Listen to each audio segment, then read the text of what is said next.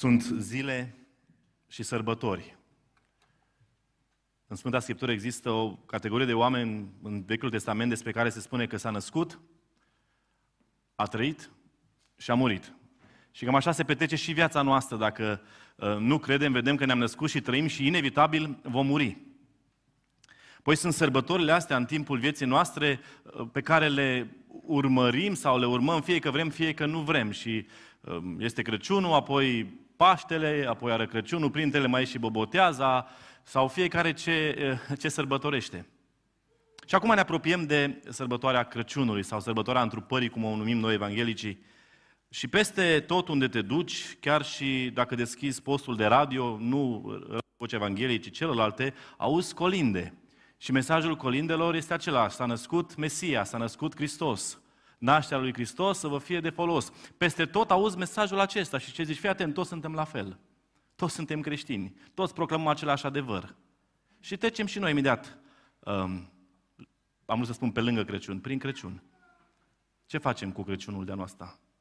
Ce facem cu sărbătoarea asta? Cum o privim? Ce perspectivă avem noi ca și credincioși diferit decât ceilalți? Și în această dimineață aș vrea să privim la un pasaj care să ne ajute, sper eu, să înțelegem mai bine ce a însemnat întruparea Domnului Isus Hristos. Și nu doar să o înțelegem, ci să și aplicăm acest adevăr măreț în viețile noastre, în trăirea noastră de zi cu zi. Așa că vă invit să vă ridicați împreună cu mine. Deschideți, vă rog frumos, Scriptura în Galateni, capitolul 4. Vom citi de la versetul 1 până la versetul 7. Galateni, capitolul 4, de la versetul 1 până la versetul 7. După ce se va citi cuvântul, aș vrea să rog pe fratele Cadmiel Holhoș să ceară binecuvântarea lui Dumnezeu peste cuvântul citit și peste viețile și trăirea noastră. Dar câte vreme moștenitorul este nevârstnic, eu spun că nu se deosebește cu nimic de un rob, măcar că este stăpân pe tot, ci este sub epitropi și îngrijitori până la vremea rânduită de tatăl său. Tot așa și noi, când eram nevârstnici, eram sub robia învățăturilor începătoare ale lumii. Dar când a venit împlinirea vremii, Dumnezeu a trimis pe Fiul Său, născut din femeie, născut nu sub lege, ca să răscumpere pe cei ce erau sub lege, pentru ca să căpătăm înfierea și pentru că sunteți fii, Dumnezeu ne-a trimis în inimă Duhul Fiului Său, care strigă Ava, adică Tată. Așa că nu mai ești rob, ci fiu. Și dacă ești fiu, ești și moștenitor prin Dumnezeu. Amin. Să ne rugăm. Doamne Tată, mulțumim pentru această dimineață, mulțumim că pentru mulțumim, că putem sta în uh, prezența Cuvântului Tău, mulțumim pentru uh, Cel care va vesti Cuvântul Tău, te rugăm să ne ajut să luăm aminte la ceea ce vrei să ne înveți, să luăm aminte la importanța acestei sărbători și să aplicăm în viețile noastre principiile pe care ne înveți. Amin. Amin. Vă rog să vă reașezați. Este o zi deosebită astăzi, pentru că este ziua Domnului și ne aflăm la închinare. Și știm că Cel care este capul bisericii, Hristos, Domnul, este aici. De aceea noi cântăm Lui, de aceea noi ne închinăm Lui, de aceea noi ne rugăm Lui, știind că El este singurul, așa cum am cântat. Nu există niciun alt nume în care să fie mântuire. El este Cel care ne dă odihna sufletelor noastre, așa cum a spus și Casian citind din Biblie adineauri și de aceea ne aflăm aici și de aceea este minunat să fim la părtășie unii cu alții. Dragostea lui Hristos ne strânge, ea ne îndeamnă la face fapte bune, ea ne îndeamnă la a citi cuvântul, la fi dependenți, dacă vreți, de cuvântul lui Dumnezeu, știind că doar așa ne putem hrăni sufletele noastre și prin cuvânt noi ajungem la credința care ne ajută să trăim în această lume. Pasajul pe care l-am citit este un pasaj frumos, zic eu, um, dar nu are nicio legătură dacă nu știm puțin contextul în care el a fost scris. Și de aceea, înainte să intrăm în ceea ce numesc eu subiectul acestui mesaj, împlinirea vremii, haideți să privim puțin la de ce a scris Pavel celor din Galatia aceste lucruri. De ce s-a referit uh, el specific la întruparea lui Hristos, spunându-le, uh, uitați ce s-a întâmplat atunci și momentul în care s-a întâmplat. Pentru că doar așa putem înțelege ce a vrut să spună Pavel celor de atunci și astfel putem să aplicăm și noi, cei de aici. Ca multe din epistolele pe care Pavel uh, le-a scris, uh, și Galateni este scrisă în urma unor probleme apărute în biserică. Se pare că credincioșii din, din Galatia um, aveau niște probleme și o să vedem imediat ce probleme uh, aveau ei, cu ce se confruntau.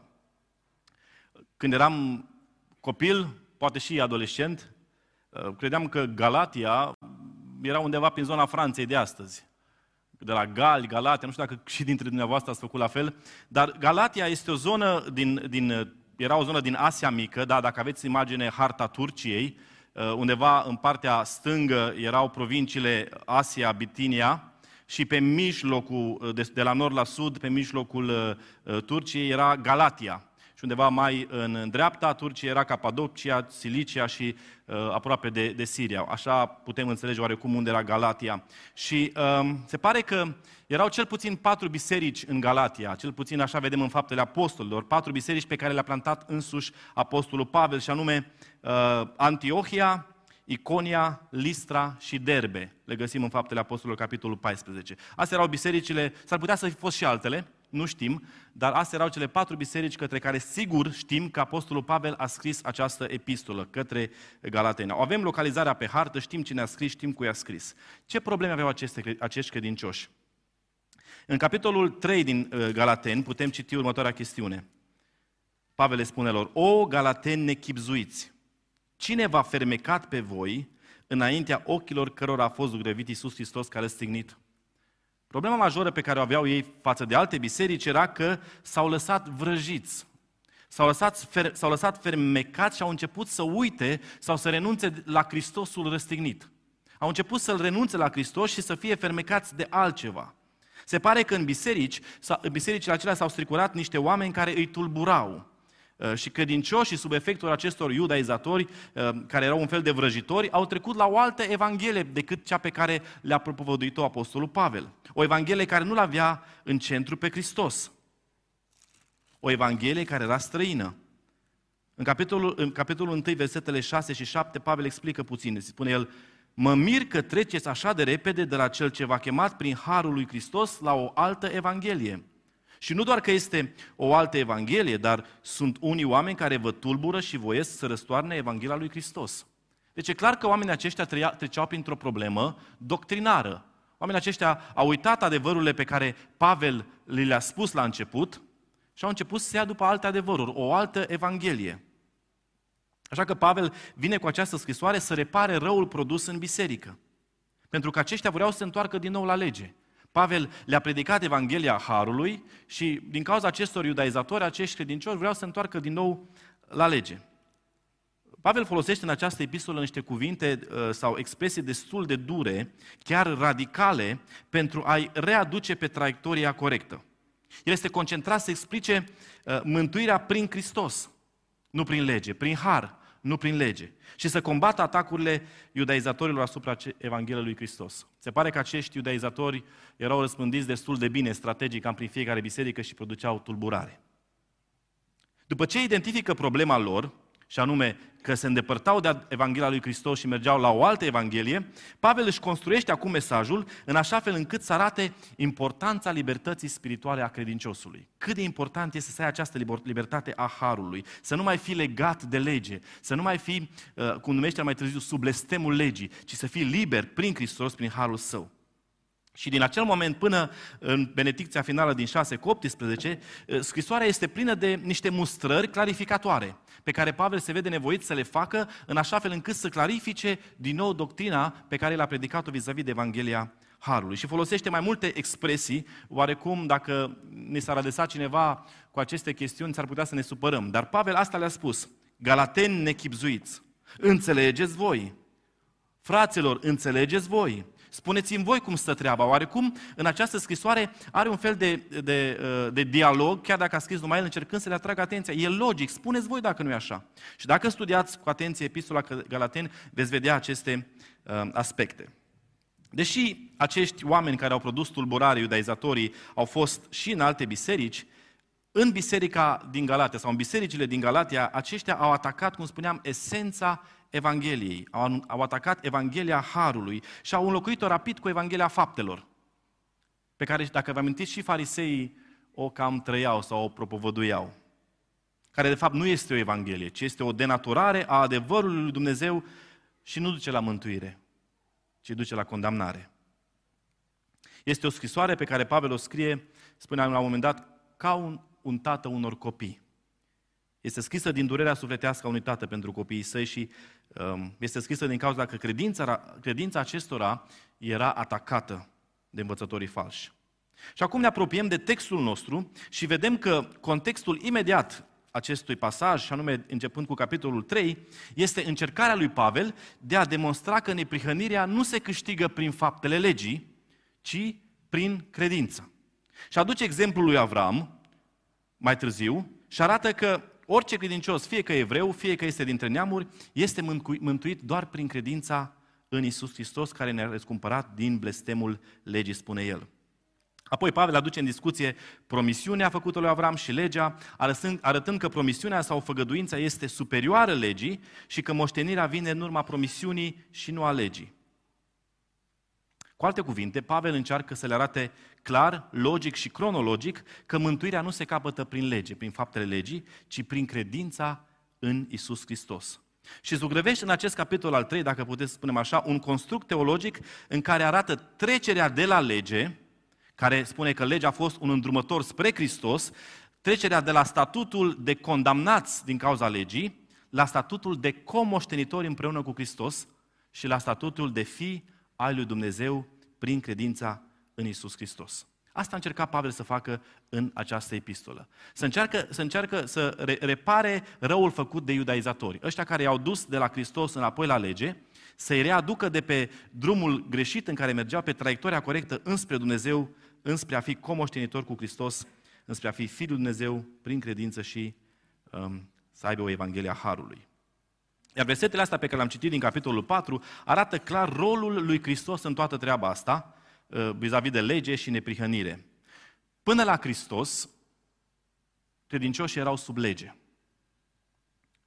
Dar a existat un moment când cel ce era eliberatorul s-a întrupat pentru a ne răscumpăra de sub lege. Și acesta este contextul în care Pavel îi duce pe cititorii epistolei sale înapoi la întrupare. După vreo 30 ceva de ani de când uh, întruparea a, fost, a avut loc, Pavel îi duce înapoi la întrupare și le vorbește despre necesitatea întrupării și despre efectele întrupării. Așa că la aceste două elemente vom privi în această dimineață să vedem de ce a fost nevoit Isus să se întrupeze sau mai exact de ce s-a întâmplat în acel moment cum spune acolo, la vremea potrivită și care au fost efectele întrupării lui Hristos pentru ei atunci și pentru noi acum. Țineți minte că acesta era contextul în care se aflau ei. Erau duși în rătăcire de niște învățători că trebuie să întoarcă din nou la lege, la faptele legii, să facă toate acele fapte uh, ale legii. Și vine Pavel și spune, nu, Hristos a venit la vremea potrivită, trimis de Dumnezeu și prin El suntem răscumpărați. Expresia la împlinirea vremii ceea ce dă și titlul mesajului din versetul 4, uh, este o expresie cheie. Nu a fost pusă la întâmplare de către Pavel acolo, ci arată că un eveniment este un eveniment întâmplat la un moment bine stabilit. Nașterea lui Isus Hristos, întruparea lui Isus Hristos a fost un moment care a avut loc nu aleatoriu, nu ca așa a vrut Maria, ci ca așa a vrut Dumnezeu în momentul cel potrivit, cel bine stabilit. Un moment cheie al unui plan bine înfăptuit de către Dumnezeu. Împlinirea vremii. Spuneam la început că Crăciunul este momentul din an când ne gândim cel mai mult la sărbătoarea întrupării. Um, cred că n-ar strica să ne gândim și în celelalte momente, pentru că întruparea alături de cruce împreună fac parte din planul glorios de mântuire al omului. Dar acum ne amintim mai mult Um, de întruparea lui Hristos și citim în Matei mai mult, în Luca, despre evenimentele premergătoare nașterii, despre nașterea în sine și de ce s-a întâmplat după nașterii. Și dacă cumva nu știm, auzim prin colinde, chiar și copiii învață la uh, școala duminicală lucrurile acestea, citim în cărți, înștiințarea Mariei și a lui Iosif de către îngerul Gabriel. Gabriel. Nu te teme, ție care ți-a făcut mare har. Cântarea Mariei și vizita acestea la rudenia sa Elisabeta. Sufletul meu preamărește pe Domnul. Apare în scenă Ioan Botezătorul, Zaharia, Elisabeta și știm povestea. Mai apoi recensământul din Iudeea și necesitatea ca Iosif și Maria să călătorească spre Betleem, călătoria lor spre Betleem, nașterea lui Hristos într-un staul, câmpia Betleemului, îngerii care apar acolo și din nou mesajul nu vă temeți că își vă aduc o, o veste bună, astăzi în cetatea lui David vi s-a născut un mântuitor care este Hristos Domnul și păstorii aceia care aleargă plin de bucurie să vadă pruncul. Mai târziu, vizita magilor, care aduc daruri pruncului și de asemenea imaginea tristă a furiei lui Irod și genocidului băieților sub 2 ani. Și firul acesta narrativ al, al evenimentelor nașterii lui Hristos este înduioșător. Și te gândești la el cu nostalgie, pe de o parte bucuria și entuziasmul uh, evenimentului redat de cântarea Mariei, de mesajul îngerilor, de bucuria păstorilor și de vizita magilor și ce fain, ce fain au fost acolo. Uh, apoi te îndoioșezi puțin când vezi și uh, partea cealaltă, partea tristă, îl vezi pe Irod furios în care ucide uh, cu sânge rece pe toți băieții din zona aceea de la doi ani în jos. Și poate te și întristezi. Dar ceea ce trebuie să înțelegem noi vis-a-vis de Crăciun, vis-a-vis de întrupare, nu sunt doar elementele astea narrative, povestea întrupării, care, da, e bine să o știm că așa s-au întâmplat. Și Pavel ne ajută aici cu pasajul acesta. Este că trebuie să înțelegem că tot ce s-a întâmplat la întrupare, toate evenimentele acelea, toată perioada aceea, au făcut parte din planul lui Dumnezeu. Bine stabilit, la vremea hotărâtă de El. Nimic n-a fost la întâmplare. Dumnezeu a decis, la vremea potrivită, lucrurile acestea să se întâmple. La vremea potrivită sau la împlinirea vremii, Dumnezeu a trimis pe Fiul Său. Hristos nu a venit în lume nici mai devreme și nici mai târziu decât a hotărât Dumnezeu. Și vremea aceea a fost vremea potrivită pentru apariția lui Mesia pe scena istoriei. Sunt câțiva teologi care au, au arătat istoric că acela a fost un moment propice pentru apariția lui Mesia, făcând referire la câteva lucruri. Și asta mai mult despre, ca și curiozitate, dar uh, are legătură cu subiectul nostru. Apariția sinagogilor. Încă din, din perioada exilului au apărut, a, au apărut acele sinagogi în care credincioșii sau evrei se întâlneau pentru a se ruga, pentru a avea închinare, pentru a învăța. Și deci, odată cu apariția sinagogilor, uh, au, au încheiat Vechiul Testament, că nu au, apărat, au apărut alte cărți. De asemenea, uh, din perspectiva culturală, Alexandru cel Mare și cuceririle sale, care s-au întins până în estul Asiei, uh, a dus la cultura greacă sau la infiltrarea culturii grecești, în așa fel încât limba aceasta greacă a devenit o limbă de circulație universală. Așa că câteva secole mai întâi, mai, pe urmă, Evanghelia a putut fi răspândită și scrisă în limba greacă ca să poată fi înțeleasă și citită de cât mai mulți. Apoi, din punct de vedere politic, Roma a introdus Pax Romana, pacea romană, ceea ce a dus la o stabilitate politică și economică să le permită uh, ucenicilor și cei care erau misionari să călătorească. Deși din perspectiva asta, vremea aceea a fost o vreme propice pentru ca Mesia să vină. Fiecare din acești factori arată acest lucru, însă motivul sau argumentul principal nu, este, nu sunt neapărat cele expuse mai devreme, ci este că a fost vremea potrivită hotărâtă de Dumnezeu. Spune versetul că când a venit împlinirea vremii, Dumnezeu a trimis pe Fiul Său. Pentru cititorii de atunci a fost foarte important să înțeleagă și să cunoască acest lucru. Să știe că întruparea lui Hristos sau venirea lui Mesia a fost la vremea potrivită, nu a fost o eroare. Ei încă se luptau cu neprihănirea pe care o dădea legea, încă căutau să aibă o neprihănire uh, proprie. Chiar și farisei din vremea Domnului Isus Hristos, cam asta încercau, nu? Ei era necesar pentru ei ca să înțeleagă că harul și credința care duce la neprihănire a fost adusă de Hristos. Și a fost o vreme potrivită când legea care condamna a fost stopată, ba chiar împlinită de Hristos. Iar de atunci înainte, de la vremea potrivită înainte, răscumpărarea prin Hristos duce la înfiere și la moștenire, ceea ce își doreau ei cu adevărat. Mesia nu era un alt profet, așa cum poate erau obișnuiți cu profeții din Vechiul Testament, care au adus o nouă perspectivă a legii sau au încercat să-i corecteze, să-i readucă la lege. Ci de acum, ei trebuiau să se, să se întoarcă de la lege la Hristos, pentru că Hristos spune, El este împlinirea legii. Și prin Hristos, doar prin El, credincioșii devin moștenitori, devin fii al lui Dumnezeu nici nu se poate compara statutul de fiu al lui Dumnezeu, de comoștenitor împreună cu Hristos, cu împlinirea faptelor legii, care oricum nu erau împlinite în total. Pavel izbucnește în capitolul 4, uh, în versetul 8, uh, neînțelegând ce era în mintea lor. Spune, odinoară când nu cunoșteați pe Dumnezeu, erați robiți celor ce din firea lor nu sunt Dumnezei. Dar acum, după ce ați cunoscut pe Dumnezeu, sau mai bine zis, după ce ați fost cunoscut de Dumnezeu, cum vă mai întoarceți iară la aceleași învățături începătoare, slabe și sărăcăcioase, cărora vreți să vă supuneți din nou? Nu se poate compara ce ați fost înainte, ce ați avut înainte cu ce aveți acum. Cum se poate să vă întoarceți din nou? La vremea potrivită, Dumnezeu Tatăl a trimis pe Fiul Său în lume. Ce bine că Mesia a venit la vremea potrivită. Ce bine că Mesia nu a venit când au vrut unii sau alții, ci a venit când a fost vremea potrivită, la împlinirea vremii. Și ce bine este că reîntoarcerea lui Hristos va fi tot la vremea potrivită. Nu când zic unii sau alții. Mai ales în contextul actual în care se vorbește destul de mult despre vremurile din urmă, se numără variante posibile, cifre, calcule. Cred că e bine să înțelegem cum funcționează sau cum lucrează Dumnezeu. Dumnezeu face toate lucrurile la vremea potrivită. Și El este Cel care cunoaște când este vremea potrivită.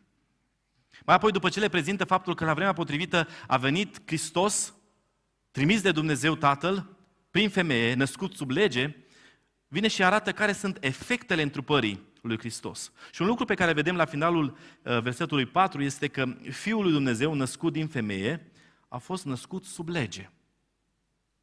Și este important, sau era important pentru ei și important și pentru noi acum să înțelegem. Pentru că acea perioadă era sub lege. Și era deosebit de important ca ei să înțeleagă că legea te condamna. Legea a fost dată pentru restrângerea răului, dar legea are un început, un final și un scop. Și doar la împlinirea vremii, când Hristos a venit, doar atunci aceste lucruri au fost vizibile. Galaten, capitolul 3, versetul 19, Pavel pune întrebare, atunci pentru ce este legea? Ea a fost adăugată din pricina călcărilor de lege, până când avea să vină sămânța cu sâmare, care este Iisus Hristos, care îi fusese fă, făcută făgăduința și a fost dată prin înger prin mâna unui mijlocitor. Cu alte cuvinte, legea are un final. Legea a fost dată până când va veni sămânța, până când a venit Hristos, până la împlinirea vremii când a venit Iisus Hristos. Și în versetul 5, Pavel explică ce s-a întâmplat de fapt la vremea potrivită. La vremea potrivită Dumnezeu a trimis pe Fiul Său născut din femeie, născut sub lege, ca să răscumpere pe cei ce erau sub lege, pentru ca să păcătă, capăt, căpătăm înfierea. Hristos, Dumnezeu a trimis pe Fiul Său în lume ca să răscumpere pe cei ce erau condamnați de lege. Legea îi condamna pe ei. Legea te condamnă. Legea era ca un blestem, dar venirea lui Hristos în lume și sacrificiul său a dus la eliberare. De aceea, astăzi credinciosul este liber prin Hristos. Versetul 13 din capitolul 3 din Galateni, Apostolul Pavel ne spune, Hristos ne-a răscumpărat din blestemul legii, făcându-se blestem pentru noi. Hristos ne-a răscumpărat din blestemul legii, făcându-se blestem pentru noi. Ei știau de promisiunile făcute de Dumnezeu lui Avram. Ei știau și încercau să obțină acest statut de moștenitor al acelor promisiuni, dar căutau să facă acest, acest lucru prin faptele legii. Nu-și dădeau seama că legea nu putea, nu putea da viața și legea nu putea duce la neprihănire. Trebuiau să înțeleagă că legea a fost un îndrumător spre Hristos și Hristos care a venit la vremea potrivită, trimis de Dumnezeu Tatăl, era singura soluție pentru moștenire. Era singura soluție pentru răscumpărare. Și nu doar moștenire, ci și înfiere. Și după ce le explică Pavel aceste lucruri lor, atunci vine și le spune că la împlinirea vremii a apărut căpetenia de săvârșirii noastre, a apărut Mesia, a apărut Isus Hristos, Fiul lui Dumnezeu, trimis de Tatăl, născut din femeie, născut sub lege, s-a făcut blestem pentru noi, El care nu a, f- a avut păcat, a fost făcut păcat, ca să răscumpere pe cei condamnați și să aducă înfierea. La împlinirea vremii, Dumnezeu a făcut toate astea pentru noi, prin Hristos, slăvit să fie El. Versetele 6 și 7 din pasajul citit, Pavel concluzionează pledoaria lui, început în capitolul 3, când le-a spus, o, galateni chipzuiți. Și vine și spune, și pentru că sunteți fii, Dumnezeu ne-a trimis în inimă Duhul Fiului Său care strigă Ava, adică Tată.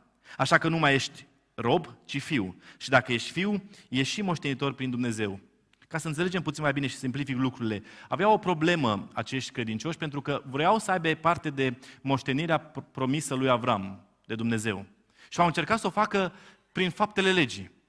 Și Pavel vine și le explică, nu, nu se poate. Prin faptele legii nu poți, decât legea aduce blestem, legea aduce în condamnare. Poți să faci lucrul ăsta prin Hristos. Păi și ce este Hristos? Hristos, la împlinirea vremii, a fost trimis de către Dumnezeu Tatăl. Și prin El poți primi răscumpărarea, iertarea, înfierea și moștenirea, cea pe care voi o râvniți. Și de aia oarecum după aia îi ceartă, cum puteți să vă întoarceți înapoi la lege care nu vă dă nimic, ba din contră vă condamnă și vă blesteamă. Întoarceți-vă la Hristos. Acum având un nou statut, acela de fiu și nu de rob, și după ce au primit Duhul Fiului în inimă care strigă Tatăl, acum ei pot și sunt moștenitori prin Dumnezeu. Privind la imaginea întreagă, dacă, dacă vreți, în Scriptură a răscumpărării, planul acesta măresc de răscumpărare pe care Dumnezeu l-a început încă din Geneza, de la creație. Păi privești la păcatul adamic, păi stricăciunea oamenilor, păi un om și o promisiune, Avram, 12 fii și un popor, poporul Israel, Păi o lege călcată și răscălcată de către popor. Păi niște oameni care încercau să capete o neprihănire proprie, care căutau să obțină statutul de moștenitor prin forțe proprii, care falimentau de fiecare dată. În acest peisaj apare vremea potrivită. Ar apare vremea potrivită când Dumnezeu Tatăl l-a trimis pe Fiul Său.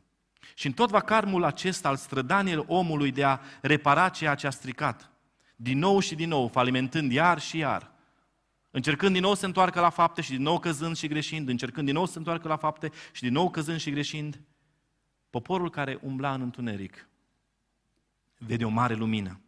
Peste cei care locuiau în, um- în țara umbre morții răsare o lumină. Când? La vremea potrivită. Te uiți în Iesle și vezi un prunc înfășat acolo, culcat, firav, plăpând, vulnerabil, expus. Și parcă acum de Crăciun facem lucrul acesta, nu? Cei care aveți copii mici, nu știu, Radu e pe aici, Radu Pedușan.